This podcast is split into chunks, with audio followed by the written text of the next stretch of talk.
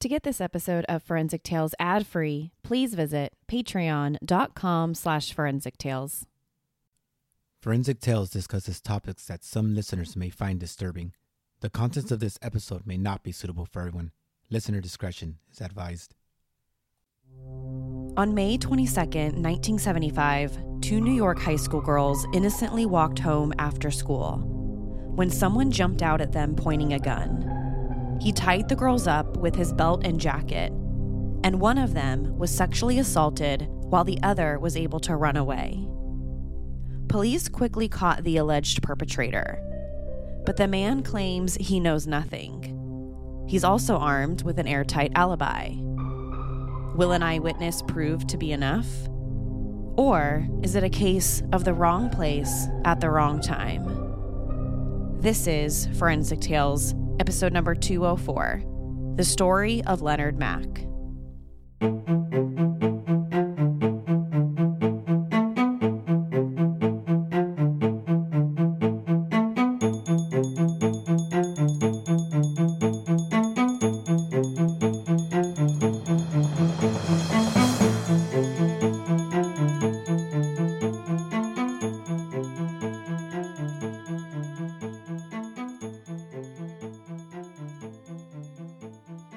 Welcome to Forensic Tales. I'm your host, Courtney Fretwell Areola. Forensic Tales is a weekly true crime podcast covering real, spine tingling stories with a forensic science twist. Some cases have been solved with forensic science, while others have turned cold. Every remarkable story sends us a chilling reminder that not all stories have happy endings. As a one woman show, your support helps me find new compelling cases, conduct in depth fact based research, and produce and edit this weekly show. You can support my work in two simple ways. Become a valued patron at patreon.com slash forensic tales and leave a positive review. Now, let's get to this week's episode. One of the most serious criminal charges in society today is sexual assault or rape someone convicted of rape can be sentenced to decades behind bars, sometimes even longer if there are aggravating factors like using a weapon. Once someone is convicted, they're usually labeled as a sex offender for the rest of their life. Upon release from custody, the conviction hurts their job hunt or housing search. Additionally, being known among inmates as someone held for rape can prove deadly. Sexual assault is also one of the worst crimes you can do to someone. It violates the victim in a way that no human should ever experience. Many of these victims spend the rest of their lives trying to deal with and cope with the assault. Almost 50 years ago today, on May 22, 1975, around 3 o'clock p.m., two 12th grade high school students from Woodland High School were walking home from school near a wooded area in New York, a relatively small town in western Westchester County, New York. As the girls walked home from school, a man they had never seen before approached them, holding a gun. The man told the teenage girls not to scream or do anything stupid, otherwise, he would shoot and kill them. With no other choice, the girls complied. They didn't know what this person was capable of, and without anyone else around, they did exactly as the attacker said. Using his belt and a shredded up jacket, he blindfolded, gagged, and bound both of the girls by their wrists and ankles. He then took them to a secluded area once he had them under his control. Then he started sexually assaulting one of the girls, leaving her friend tied up next to her. But while the assault was happening to one of the girls, the other girl broke free from the belt and torn up jacket. She somehow managed to get the blindfold off of her eyes and binding around her wrist and ankles and ran away before she could be assaulted or even killed. As soon as the girl got far enough away, she ran to get help for her friend. She knew she was being assaulted, but had no idea whether the guy was going to kill her friend or not. So she ran to get help as fast as she could. She made it back to her high school where she told one of her teachers what had happened, and that a teacher immediately called the police. Fortunately, the girl who had been sexually assaulted was still alive. She was able to break free from her restraints after the man raped her twice and ran away. Once free, she ran home as quickly as possible and told her older sister what happened, who also called the police. But by the time the cops were called, the man responsible was nowhere to be found. He was long gone from the scene. All the police could do at that point was to get the girl to the hospital so that she could be examined and have a rape kit done to try and collect any evidence. Once released, the police sat down and interviewed both of the teenage girls. They were both able to provide detectives with a description of their attacker. They said he was a black man in his early 20s, clean shaven, with close cropped hair.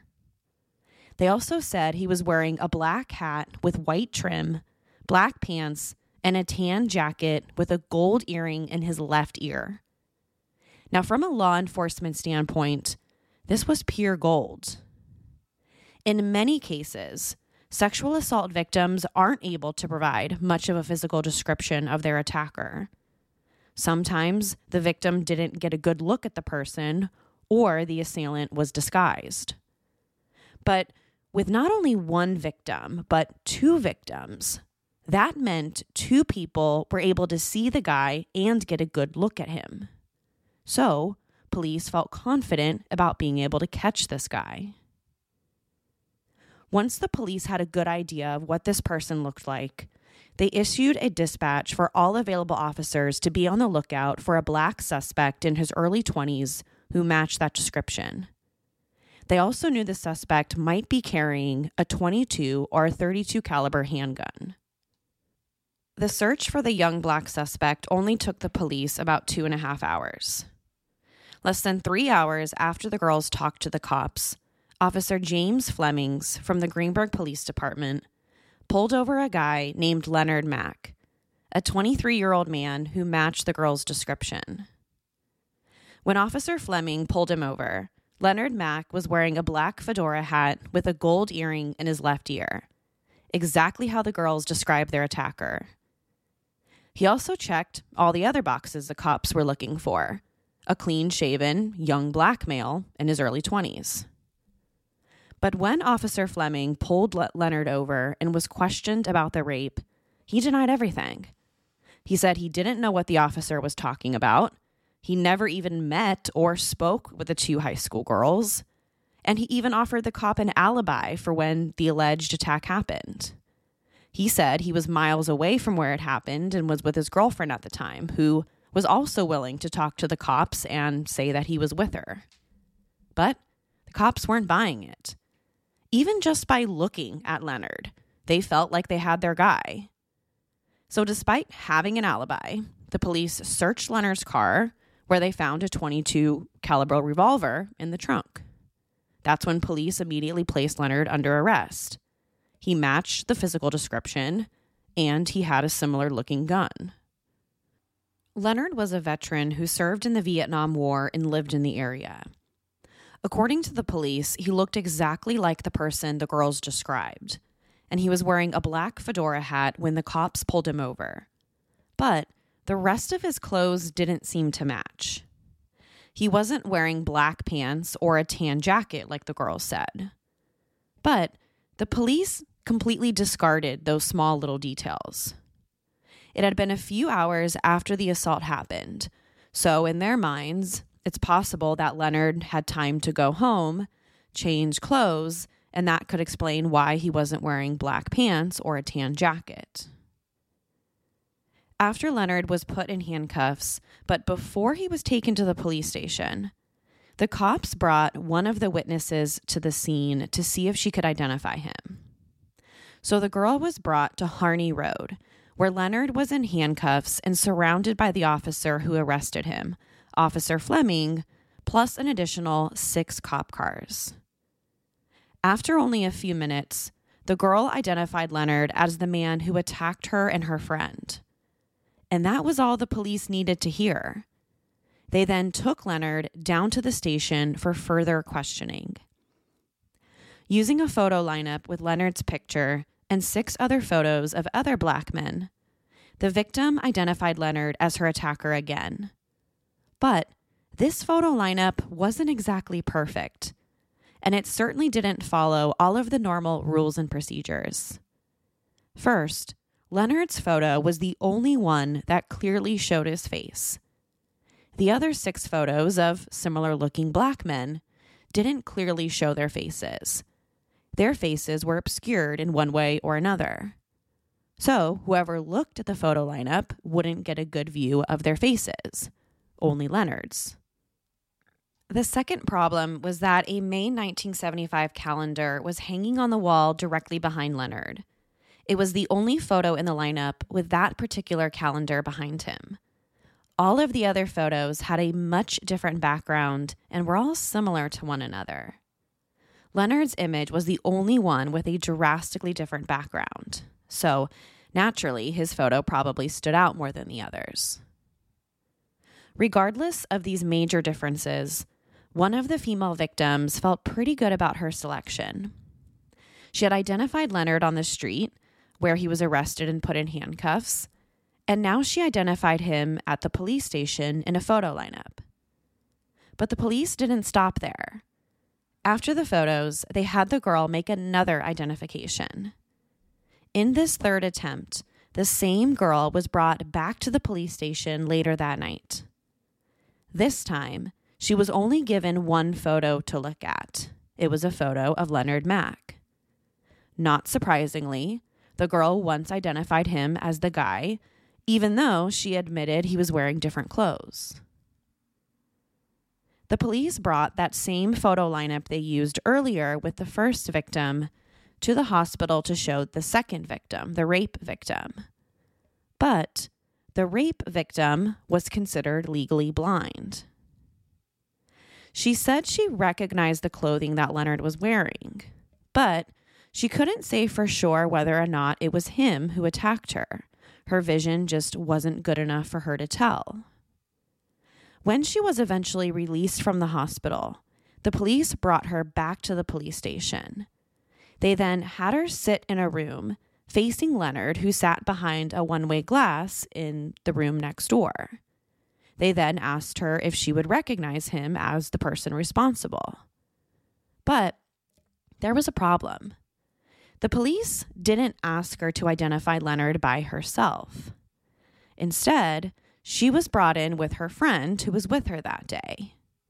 So when the police asked her if she could identify him, her friend immediately jumped in and said, Yeah, that's him. The victim, again, who's legally blind, then just went with what her friend said. Next, police investigated Leonard's voice. They had Leonard repeat apparently what he said at the scene Don't scream, don't turn around, or I'll kill you. That's when both girls agreed that was Leonard. The police had everything they needed to move forward with criminal charges against Leonard. He matched the physical description young black male in his early 20s. He was wearing a black hat. He had a gold earring in his left ear. Eyewitness identification. So the police believe they have their perpetrator. Leonard Mack was ultimately charged with first degree rape and two counts of criminal possession of a weapon. But Leonard denied everything. He said he was innocent and they arrested the wrong guy something that police and prosecutors probably hear all the time. Leonard's trial got underway in March 1976, a full 10 months after he was arrested. The stars of the prosecution's case were the two witnesses who identified Leonard in the first place. But his defense had their own set of star witnesses. They had Leonard's girlfriend, who testified that he was nowhere near where the rape happened they also had two auto mechanics who testified that they worked on Leonard's car at the same time when the assault occurred. Leonard was there at the shop with these two auto mechanics, so there was no way that he could be in two places at once. Leonard also took the stand in his own defense, saying he was completely innocent. But cases like this hardly ever come down to he said, she said, or eyewitness testimony. they usually come down to the forensic evidence. And according to the prosecution, the forensic evidence was on their side. Hey, it's Kaley Cuoco for Priceline. Ready to go to your happy place for a happy price? Well, why didn't you say so? Just download the Priceline app right now and save up to 60% on hotels. So, whether it's Cousin Kevin's Kazoo concert in Kansas City, go Kevin, or Becky's Bachelorette Bash in Bermuda, you never have to miss a trip ever again. So, download the Priceline app today. Your savings are waiting. Go to your happy place for a happy price. Go to your happy price, Priceline. State investigators had tested the victim's underwear for DNA at the hospital. They also took a vaginal swab as part of her rape kit. When the swab and underwear were tested, they returned positive for biological material, specifically acid phosphatase, a marker for the presence of semen. Now, that didn't necessarily prove that Leonard was the guy. It simply proved someone had raped one of the girls because they found semen. Since DNA testing wasn't available back in 1976 at the time of the trial, there wasn't much crime labs could do with DNA. In this case, the only fact the prosecution could prove for sure was that they found semen. They couldn't test it to see if it was a match to Leonard or not. Let's say this crime happened today. The process would look a little bit different. Not only would the state be able to say whether there was semen present on the underwear or swab, but they could also be able to rule Leonard in or out as a potential suspect. But that wasn't the case back in 1976. One of the biggest witnesses for the defense was Dr. Alexander Wiener from the Office of Chief Medical Examiner in New York City. He testified that yes, Semen was found on the vaginal swab and the girl's underwear. But he believed this sample actually excluded Leonard as a suspect. When he tested the semen sample, he discovered that the suspect had type A blood type. Leonard didn't have type A blood. So, according to the defense, Leonard couldn't have committed the rape. At the time, blood typing was the only type of DNA testing being performed. They could pull DNA from a crime scene and then be able to tell what the person's blood type was A, B, or O. But that's pretty much it. And now we find out that Leonard's blood doesn't even match. He doesn't have type A blood, the type of blood they found during the rape kit. So, case closed. Or was it? The defense had a credible witness testify, again, that Leonard's blood didn't match the semen. But the prosecution challenged this. They cast doubt on Dr. Wiener's testimony by suggesting that Leonard's DNA could have been present on the swab and the underwear, even though the blood type didn't match. Since DNA testing wasn't available in 1976, they could only talk about blood type. So, according to the prosecution, Leonard was still the guilty one. On March 29, 1976, Leonard Mack was found guilty of all three charges first degree rape and two counts of possessing a weapon, despite there not being any available DNA testing. The jury believed the victims who identified him as the suspect, and they convicted him of every charge. Leonard was sentenced to seven and a half to 15 years in prison, and he would forever be labeled as a violent rapist, someone who attacked and assaulted two young teenage girls. Leonard and his attorneys immediately filed an appeal, but it was rejected, and the original conviction was upheld in 1977. So he remained in prison despite continuing to maintain his innocence.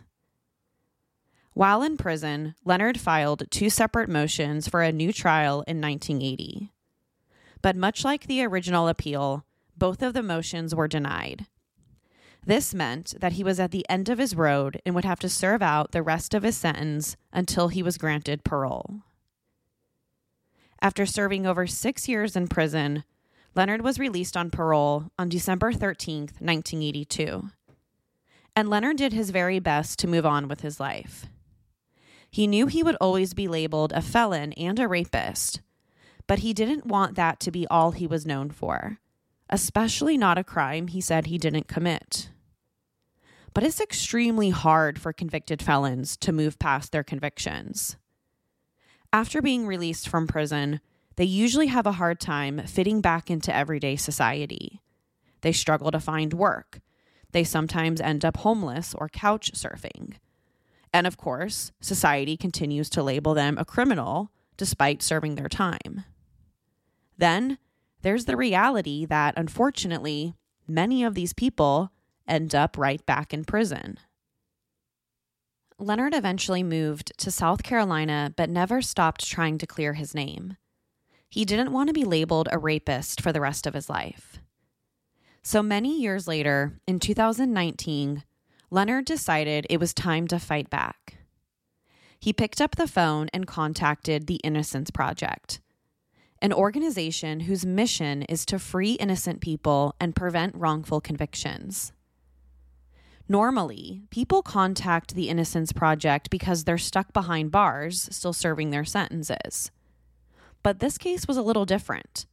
Leonard Mack wasn't behind bars. He had been free for 36 years before he decided to contact them. But proving his innocence still mattered to him. It took almost three years but in May of 2022, the Innocence Project decided to take on his case, a major victory for Leonard. For an organization like the Innocence Project, to choose to work on his case is a huge vote of confidence. They're evaluating anywhere from 6,000 to 8,000 potential cases to work on at any given time, and they can only take a small amount of those. Plus, Leonard was a free man. Most of the people who write to the Innocence Project are prisoners. They rarely decide to work on a case where the accused has already served their time. The Innocence Project accepted Leonard's case in May 2022, and six months later, asked the Westchester County District Attorney's Conviction Review Unit, or CRU, to examine Leonard's innocence claims. After taking on the case, the CRU found several concerning things about the original police investigation as well as the criminal trial. For starters, they discovered that the eyewitness identifications were, quote, tainted by problematic and suggestive procedures used by the police, end quote. Second, when they obtained the victim's underwear and Leonard's underwear and had them tested by the Westchester County Department of laboratories and research, Leonard's DNA was excluded as being the source of DNA on the victim's underwear.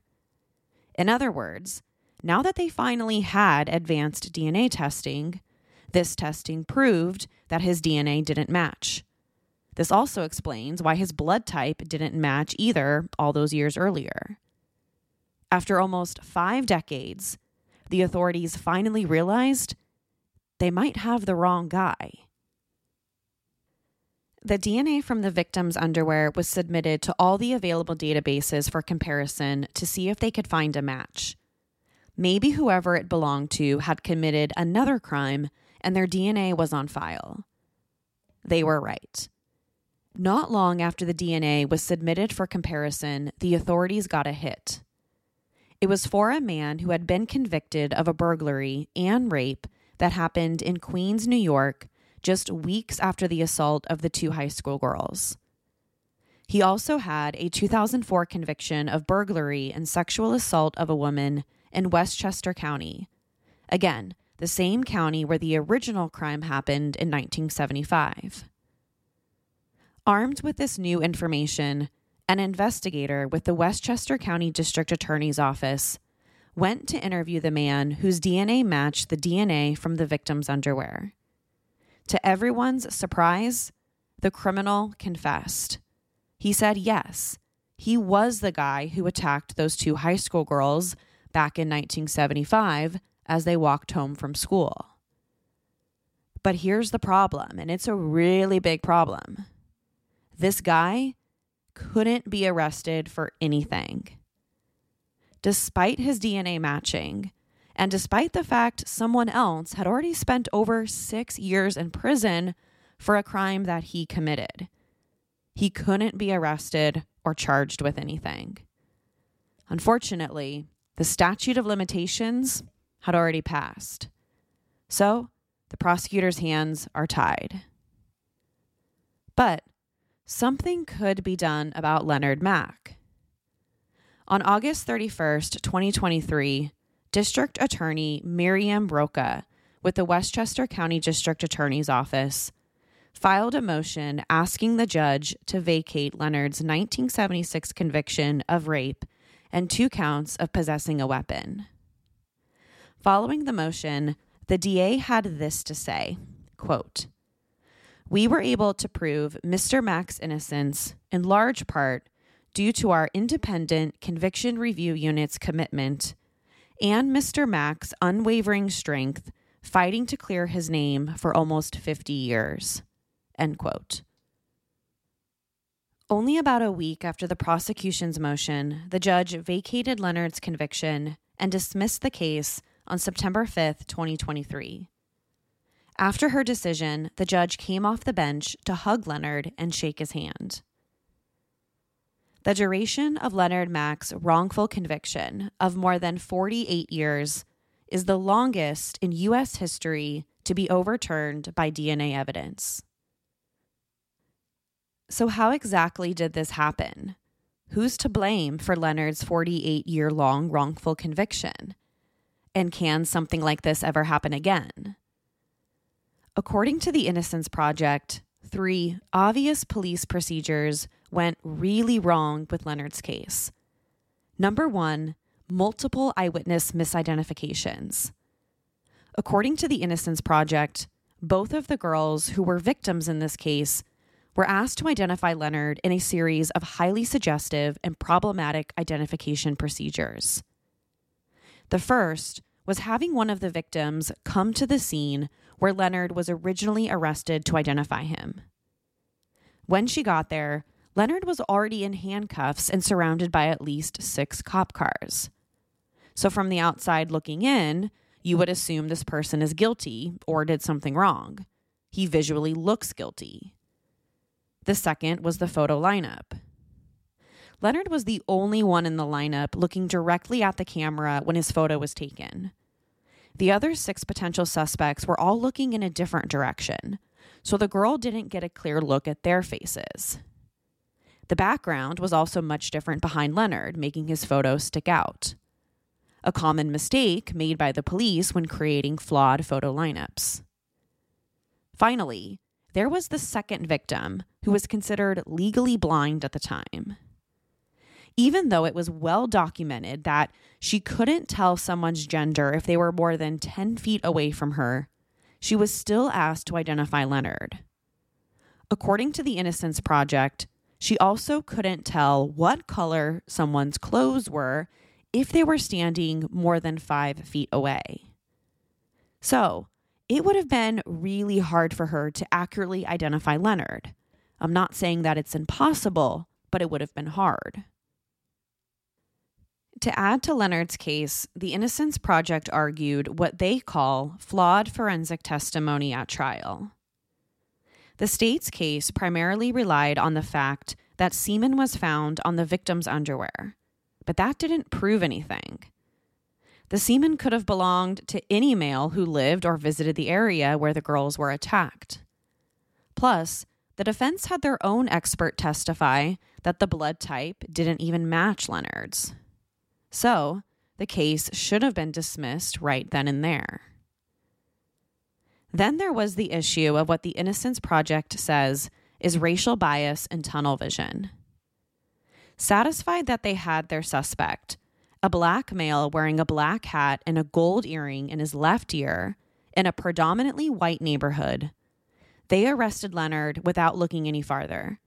Leonard fit the mold, so he was arrested, case closed.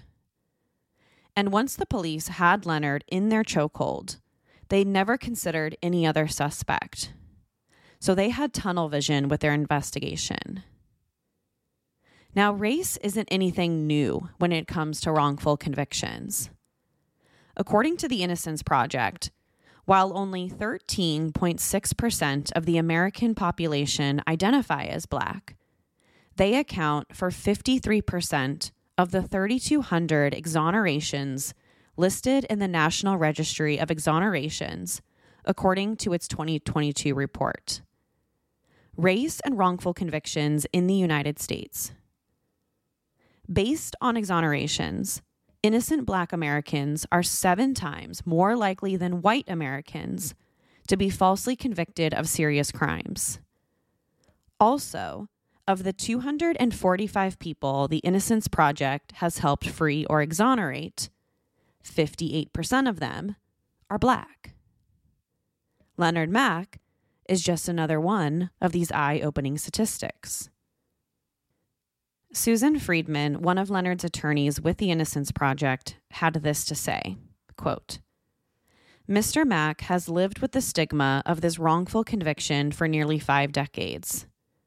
His courage and determination are why we now have indisputable scientific evidence that proves his innocence. End quote.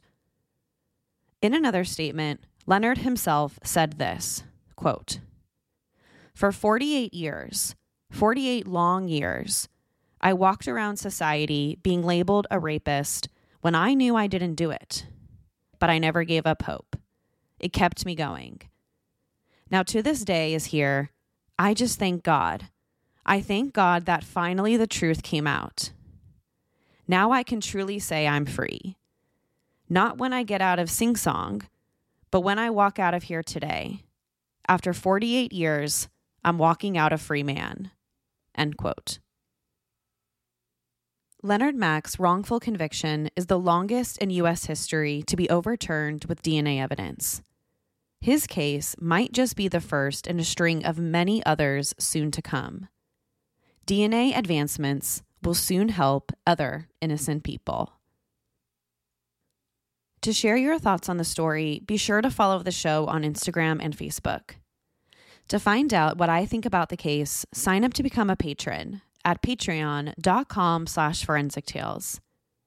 After each episode, I release a bonus episode where I share my personal thoughts and opinions about the case. Don't forget to subscribe to Forensic Tales so you don't miss an episode. We release a new episode every Monday. If you love the show, consider leaving us a positive review or tell friends and family about us. You can also help support the show through Patreon. Thank you so much for joining me this week. Please join me next week. We'll have a brand new case and a brand new story to talk about. Until then, remember not all stories have happy endings. Forensic Tales is a Rockefeller audio production. The show is written and produced by me, Courtney Fretwell Areola. For a small monthly contribution, you can help create new compelling cases for the show, help fund research, and assist with production and editing costs.